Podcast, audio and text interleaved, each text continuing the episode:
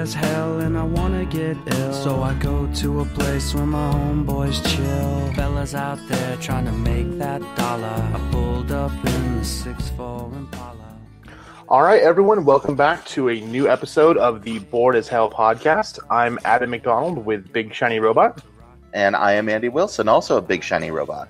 And today we're here to talk to you about two movies uh, Vacation, it's the sequel slash kind of reboot of the original National Lampoon's Vacation, uh, and also Mission Impossible uh, Rogue Nation, which is actually Mission Impossible 5. Uh, thankfully, the movie gods were a bit kinder to us this week after having to put up with pixels last week. So we're going to go ahead and, jump in with Mission Impossible Rogue Nation. Uh, so I said it's the fifth outing in the series, uh, written and directed by Chris McQuarrie, who previously had worked with Tom Cruise on Valkyrie and Jack Reacher, and he actually won the Academy Award for uh, Best Original Screenplay for uh, Usual, Usual Suspects back about 20 years ago. So this time, uh, Tom Cruise is back as Ethan Hunt, and the movie starts out where uh, he he and the IMF are facing Senate oversight hearings due to the just wanton destruction they caused uh, throughout Ghost Protocol. And we've seen that you know it involves blowing up the Kremlin, a nuclear bomb, know, all kinds of disasters. So, uh, direct CIA director Alan Hunley wants to shut them down. He's played by Alec Baldwin, and uh, wants to bring Ethan Hunt in to have him answer technically for his crimes. Uh, Ethan, though, was uh, recently kidnapped by a shadowy organization he believes is uh, known as the Syndicate. It's kind of like an anti IMF. So he stays on the run and is looking to basically track them down, find out who they are, and expose them. Uh, so he is joined by his good friend Benji Dunn, who's played by Simon Pegg, who goes to Europe with him and works to get more intel, kind of track down what's happening, um, only be, to be stopped by a possible double agent known as Ilsa Faust, played by Rebecca Ferguson. Um, she answers to the head of the syndicate, Solomon Lane, played by Sean Harris, but at the same time, she's also had saved Ethan Hunt's life uh, previously when he was originally captured by the syndicate. So he's kind of wondering what to do, what's happening. Uh, so he calls in uh, old school friends Luther Stickell, played by Ving Rhames, and William Brandt, Jeremy Renner, to come in, track her down. Uh, they eventually join forces and work together to steal a computer chip that will have enough information to fully expose and destroy the syndicate. Uh, but of course, there's an unhackable computer that's underwater, and shenanigans ensue, and race to death, blah blah blah, all that fun stuff. Um, so, Andy, what I mean, this is the fifth one. So, do you think it's worthy of having four sequels after the original? You know, the fact that this franchise keeps putting out quality movies is a testament to the basic idea. I mean, this was a TV show that ran for forever in a lot of different iterations. And they just keep reinventing this movie. I thought this movie was not as great as uh, some of its other outings, um, but I think that's mostly due to the incredibly high regard that I have for J.J. Abrams' Mission Impossible 3 and Brad Bird's Ghost Protocol. I thought those movies were just really excellent and I really, really like the the deconstruction of the entire spy genre and of Mission Impossible itself that happens in the very first movie, uh, which is now almost 20 years old, which is that's insane to um, to think about. But um, the fact that it it's even passable and that Tom Cruise is still doing a great job is still believable here and that this is a lot of fun. Uh, I think I think this is a great movie, and I think audiences will will eat this up like candy. Right, and like I mentioned earlier, and what you said there is that you know for a movie franchise to be this strong this far in, and really the only dud you have was the second one, and even that wasn't horrible. It was just a complete tonal shift from what even awesome I, movies. Huh? I have a very soft space in my heart for the second Mission Impossible movie. It is it's so dumb, but yeah, it, and it borders on self parody. But no, it becomes self parody. But it's it, it, it's okay if you don't take it too seriously. It's not harmful, and I I keep going back to Pixels and how bad that is, and that's like my new my new low water mark. We, And we can't compare everything to Pixels as much as we would like to. no, I really shouldn't. It'll make me be way way too kind to to everything else. But right. uh, but I still think that this is a fairly strong action movie. It's a good spy movie. Um, my only complaint is maybe it's a little bit too uh, paint by the numbers. Uh, this this feels almost like a greatest hits album of the various other elements of Mission Impossible franchise. Uh, there may be a double agent, uh, an impossible to hack computer, a secret list that we have to decode. Uh, we've heard all of these elements before.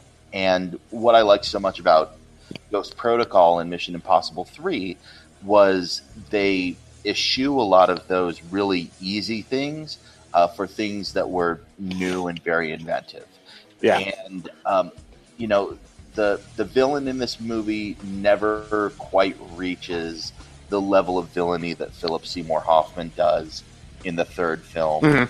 Uh, there, and I keep going back to these huge iconic moments in uh, the other Mission Impossible films. Uh, the you know uh, climbing on the skyscraper in in Dubai in Ghost Protocol. Uh, you know, trying to hack into the CIA and get that NOC list and that. Um, you know what what Tom Cruise is doing on the wires in that first movie. Like there's nothing that quite rises to that level except what we saw in the trailer.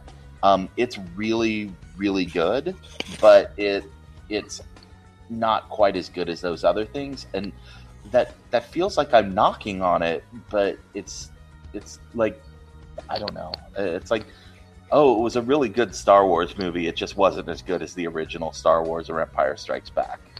Mhm. You know? and you know, like you mentioned, it is kind of a.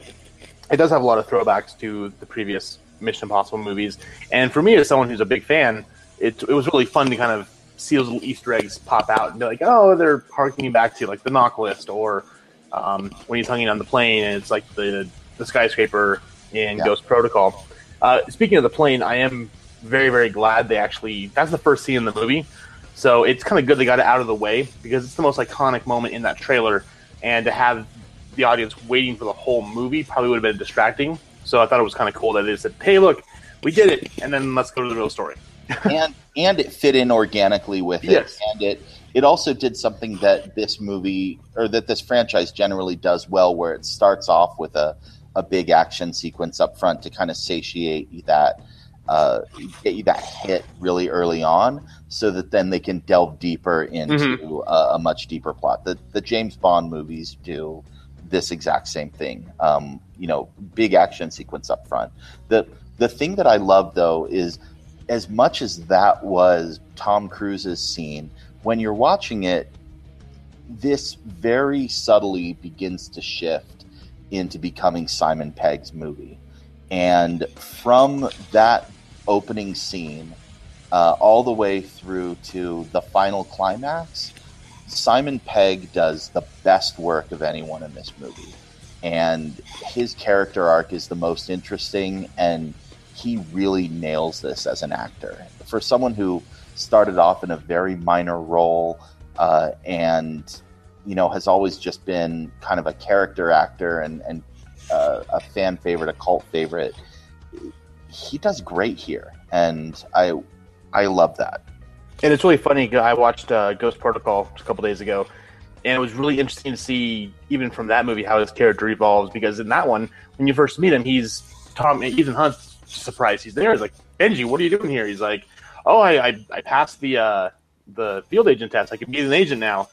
And like when they break into the Kremlin and everything else, he's just so insecure and kind of unaware of how he fits into the situation. Whereas in Rogue Nation, he's fully confident. He knows what he's doing. He's volunteering for dangerous missions, and so yeah, the, the character arc and evolution for him is awesome.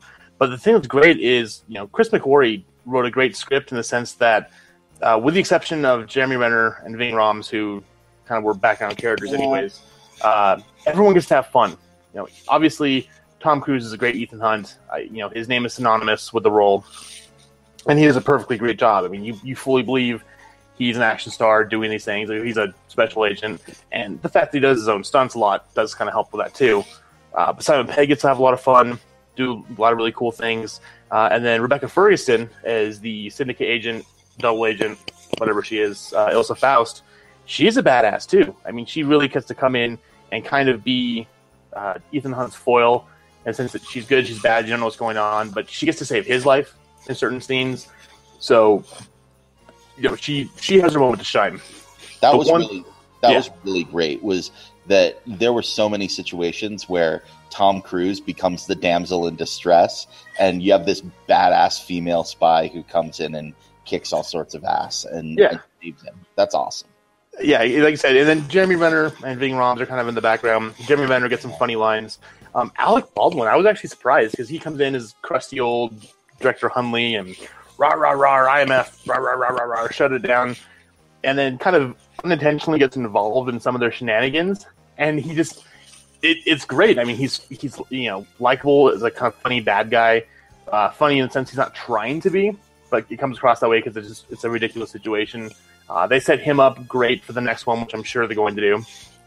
Uh, the only person I really have a problem with, and my sticking point with this movie, Sean Harris's role as Solomon Lane, like the head of the syndicate. Uh, So it was like seeing Eddie Redmayne as Abraxas in uh, Jupiter Ascending, where he wanted to whisper his lines and try to seem menacing by seeming quiet, and it doesn't work for that kind of character. He just seemed very bland.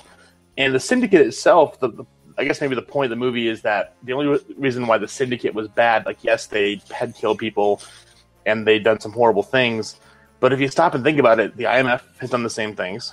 The U.S. government, the UK government, I mean, all these quote unquote good guys are out there doing the same thing. The only difference is they covered up better and no one knew about it.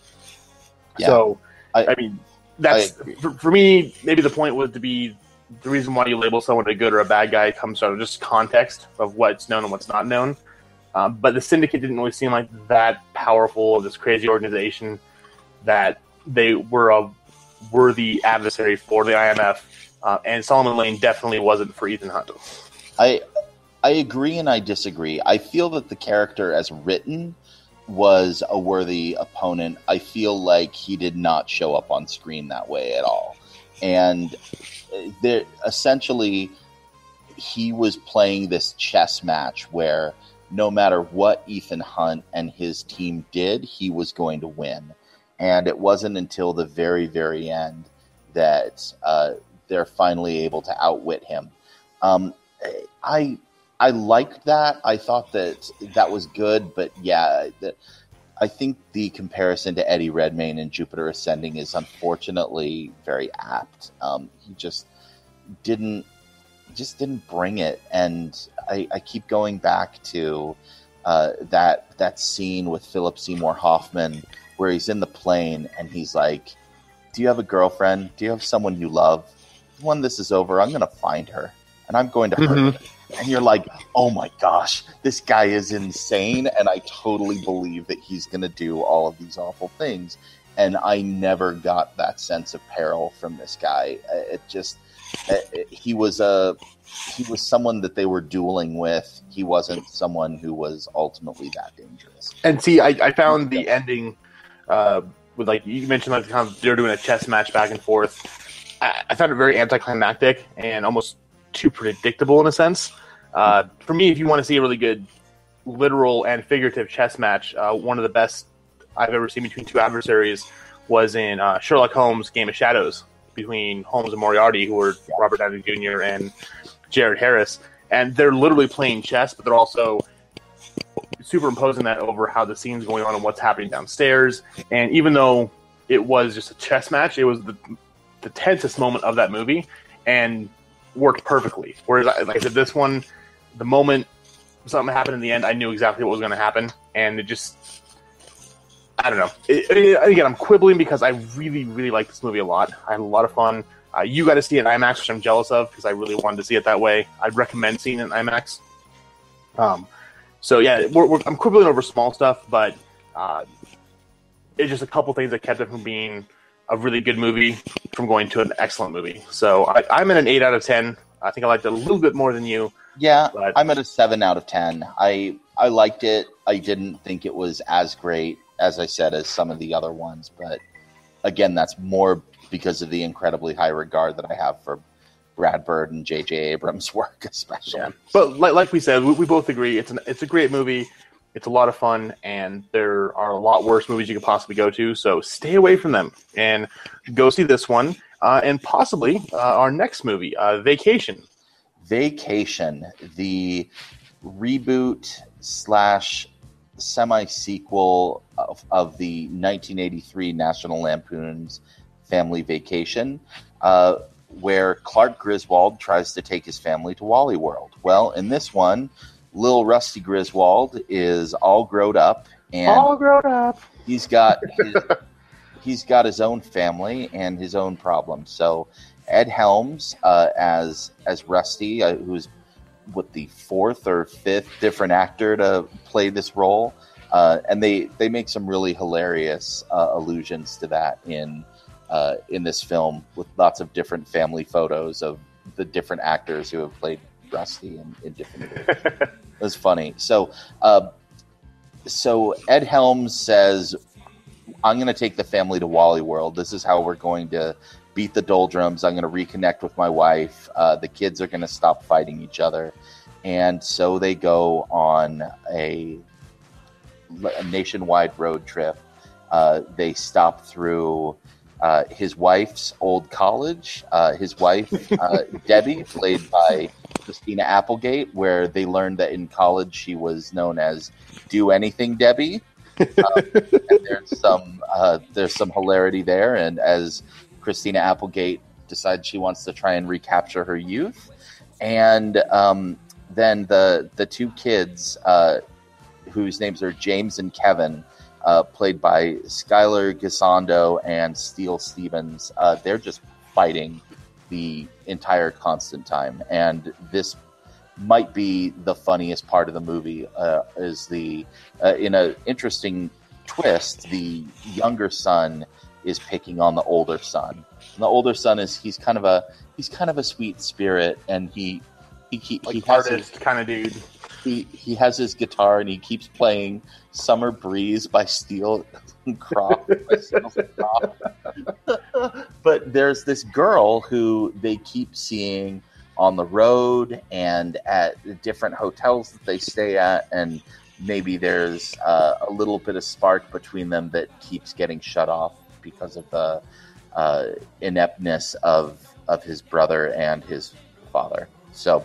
Uh, the, they also stop by uh, on their way to Wally World. Uh, Audrey, uh, the the daughter of played here by Leslie Mann, and her husband, played by Chris Hemsworth, who is a very rich and successful TV weatherman in Plano, Texas, and he lives out on a cattle ranch, and he's all rough and tumble. And he may or may not want to try and sleep with Debbie Griswold so there's some uh, really really funny uh, scenes with that and um, chris hemsworth showing off his um, Six pack. his six pack uh,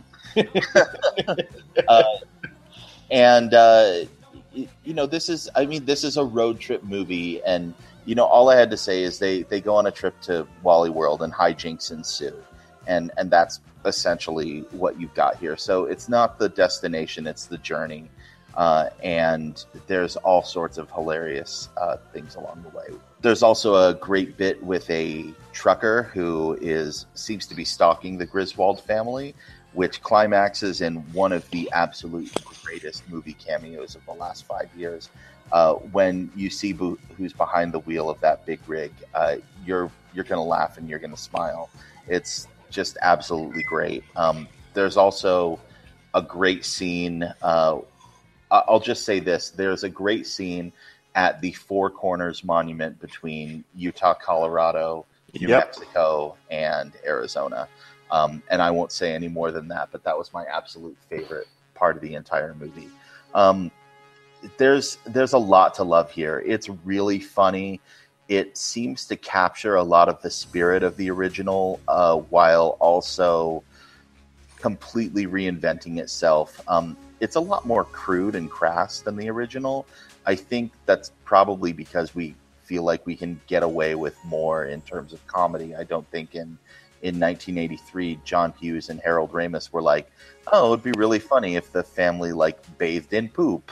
And that would that would be funny. Um, or uh, all of the jokes that, that are popping into my head are just completely inappropriate, and I couldn't, I won't repeat them, but but they're Yeah. funny, and that's and that's the bottom line. Well, and I always I always appreciate an R-rated comedy that isn't afraid to go full out and take advantage of its rating. Uh, Trainwreck with Amy Schumer did that recently. Uh, but yeah, this movie is funny. Uh, I went and saw it with friends of mine, and I mean, I I hurt my sides hurt from laughing. And very very rarely in a comedy does that actually happen, uh, to where I'm actually still in pain like the next day. Uh, but yeah, the jokes are all sharp. They're really funny. Uh, but yeah, it's, it's dirty as hell. I mean, some of the stuff that comes out of people's mouths, I'm like, oh, I didn't know you could say that in the movie. um, you know, it, is a sequel uh, slash kind of a reboot because it's essentially retelling the vacation story. In fact, if you've seen the vacation, which I would hope everyone has, the, the original, uh, you'll you'll know exactly what's coming. You know, all the twists and turns. You know, the jokes are, are new, but the plot's the same. We know when Ed Helms is gonna as Rusty's gonna just break down and go crazy and start cussing and going everywhere. Um, you know, you know where it's gonna go, how everything's gonna go wrong. But it's a lot of fun. Uh, the movie even references that when the very beginning when Ed Helms is talking about the original vacation, and his kid's like, "I don't, I don't think I even remember the vacation." He's like, "Don't worry, this vacation will be brand new. It'll stand on its own." So th- they're fully aware of what they're doing. Uh, but yeah, really funny. You- mentioned the the four corners. I'm not going to say anything else about that either because that's hilarious. There's a great river rafting scene. Uh, what this movie does so well is it's got tremendously amazing cameos. Uh, you've got uh, Sweet Dee and Charlie Day from Always Sunny pop up in there. Yeah. Michael Pena, who we absolutely loved in Ant Man. Uh, you mentioned Chris Hemsworth, uh, the trucker. I'm not going to say because that's a really fun reveal. Uh, everyone who shows up has a lot of fun. They fit in. They throw out great one-liners, and they don't wear out their welcome. They're they're there for a couple minutes, and then they leave, and we're on to the next big adventure. Uh, that being said, though, the one cameo I really wish they wouldn't, maybe wouldn't have done, was they do eventually meet up with Clark Griswold, Chevy Chase. Yes. And I'm sorry, Chevy, I love you. You're a hilarious person, uh, but you're looking like a doddering old fool up there. I mean, you're you're not funny. You had a couple cool lines, but unfortunately, you know, you're just it's it's time to go sit back, collect those royalty checks, and just enjoy the rest of your life because you're just not set for movies anymore. I'm sorry. I, I wish you were, but you're just not. So Yeah, that was that, kind of a letdown. that was the one like black hole of comedy in this entire movie. It where most films kind of build up to this great climax, we build up to this like just awful little black pit where everything ceases to be funny for about 10 minutes Mm-hmm. and it becomes really sentimental and they have to move the plot forward and uh, it all centers around uh, Chevy Chase and Beverly D'Angelo and they're just not funny anymore and it just they don't really fit in this movie and I yeah I wish they could have found a way around it but I I guess I don't know were they contractually obligated to have the two of them in here Um, no, so. because this actually is 100%. Uh, it's not affiliated with National Lampoon whatsoever. In fact, I think National Lampoon, uh, if I remember correctly, recently announced they're actually going to do their own new National Lampoon type movie. So this is completely standalone in the sense that it's in the same universe, has the same characters, but it's not. I, I don't know the le- legalities of it, but it's not officially tied to the National Lampoon moniker. Um, so yeah, that was. I wish I wouldn't have been there. Um, the one the one double edged sword with this movie too is don't go watch the trailers. Uh, the the Red Band trailers, while hilarious, and do show off like the best bits of the movie. In fact, there's a big running gag that is spoiled by that. I say it's a double edged sword because I've had multiple people who I've told like you need to go see this movie. It's hilarious.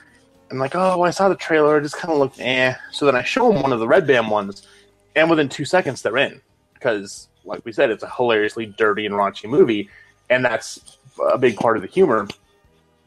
So they're excited, and then you know, I knew all, I, I'd seen all the trailer, so I still had a really good time. But there's a couple things I wish I wouldn't have known. Uh, like we mentioned with Terminator Genisys, the big plot twist in that, you know, that was boom thrown out there in the trailers. Uh, not as big with this because there aren't plot twists. It's a it's a comedy for God's sake. Yeah. Uh, but there are some things I wish I wouldn't have known going in. So, yeah, just just take our word for it. Go check it out. It's really funny. Uh, it's really dirty. Do not bring your kids. I've had uh, my friend was like, "Can I bring my kids? They're nine and 10. I'm like, "No, No. no, no, no, no, no. Maybe maybe if they were 16, but not nine or 10." She's like, "Well, sometimes R-rated movies." And I explained one of the jokes, and she just kind of paled, and she's like, "Oh, okay." uh, but I loved it. I actually I'm giving this one an eight as well, eight out of ten. I I had a really good time with it. Uh, the moment I got done, I wanted to take all my friends who hadn't seen it and rush out and see it again. So uh, for me, it was a big win. Yeah, I'm, I'm exactly the same place that I was uh, with Mission Impossible as well. I'm also at seven. I think it's a great movie. It's definitely worth your time, um, but I, I see some flaws in it. Um, so uh, it's it's funny that we both came down in exactly the right? these movies. Uh, the one thing I did want to mention is that the the writers and directors of uh, of Vacation, uh, they are they just got the job of writing the new Spider-Man movie. Which I'm very excited for because this, if this film's any indication, they can make a smart, witty, sarcastic Spider-Man um, come to life and be much being, being realistic. Yeah, Jonathan M. Goldstein and John Francis Daley. Um, uh, John Francis Daley, you might remember from Freaks and Geeks, and he also has a recurring character on Bones.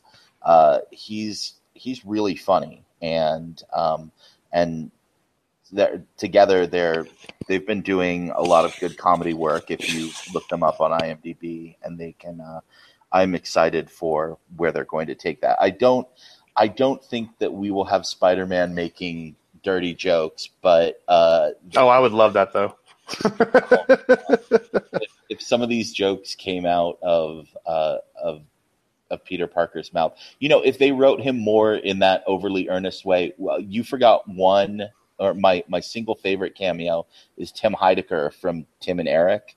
Um, like Tim and Eric, awesome. show, Oh, good yeah, yeah, and yeah, if they if they write him like that, uh, like that cop that he plays, then then I I could see that he's kind of overly earnest and uh, yeah, but um, I'm I'm just excited for that. Um, but both of these movies were were great, and I think they're worth anybody's time. And uh, you know, please go see these. Please do not go see uh, other movies that will Pixels. remain unnamed oh, sorry. I'm sorry, I gotta take a drink here. that are out there. Um, these are worth your time, and uh, I'm I'm glad that that we have them. Cool. So again, this week, uh, much better. We had two overall good movies. Uh, one to leave the kids at home to, and then one to definitely go see in IMAX because you need to see it on a big screen. So uh, that's gonna wrap it up for this week. Uh, we got three big ones next week, though. We've got The Gift, which is the Jason Bateman thriller, which actually looks interesting to see him in a role other than what he's normally does, like in his other movies and Arrested Development. Uh, we got Ricki and the Flash, which is Meryl Streep trying to get an Oscar again. Uh, and finally, we've got Fantastic Four. It's the reboot by Josh Trank, who did Chronicle. Uh, it's been beset by problems pretty much from the moment they started. So I think we're a little bit anxious to see how this one turns out. Hopefully, it's good. Um, but if not, or if it is, we'll definitely let you know next week. Andy, go ahead and take us out. I'm 37. What? I'm 37. I'm not old. Hail Satan and have a lovely afternoon.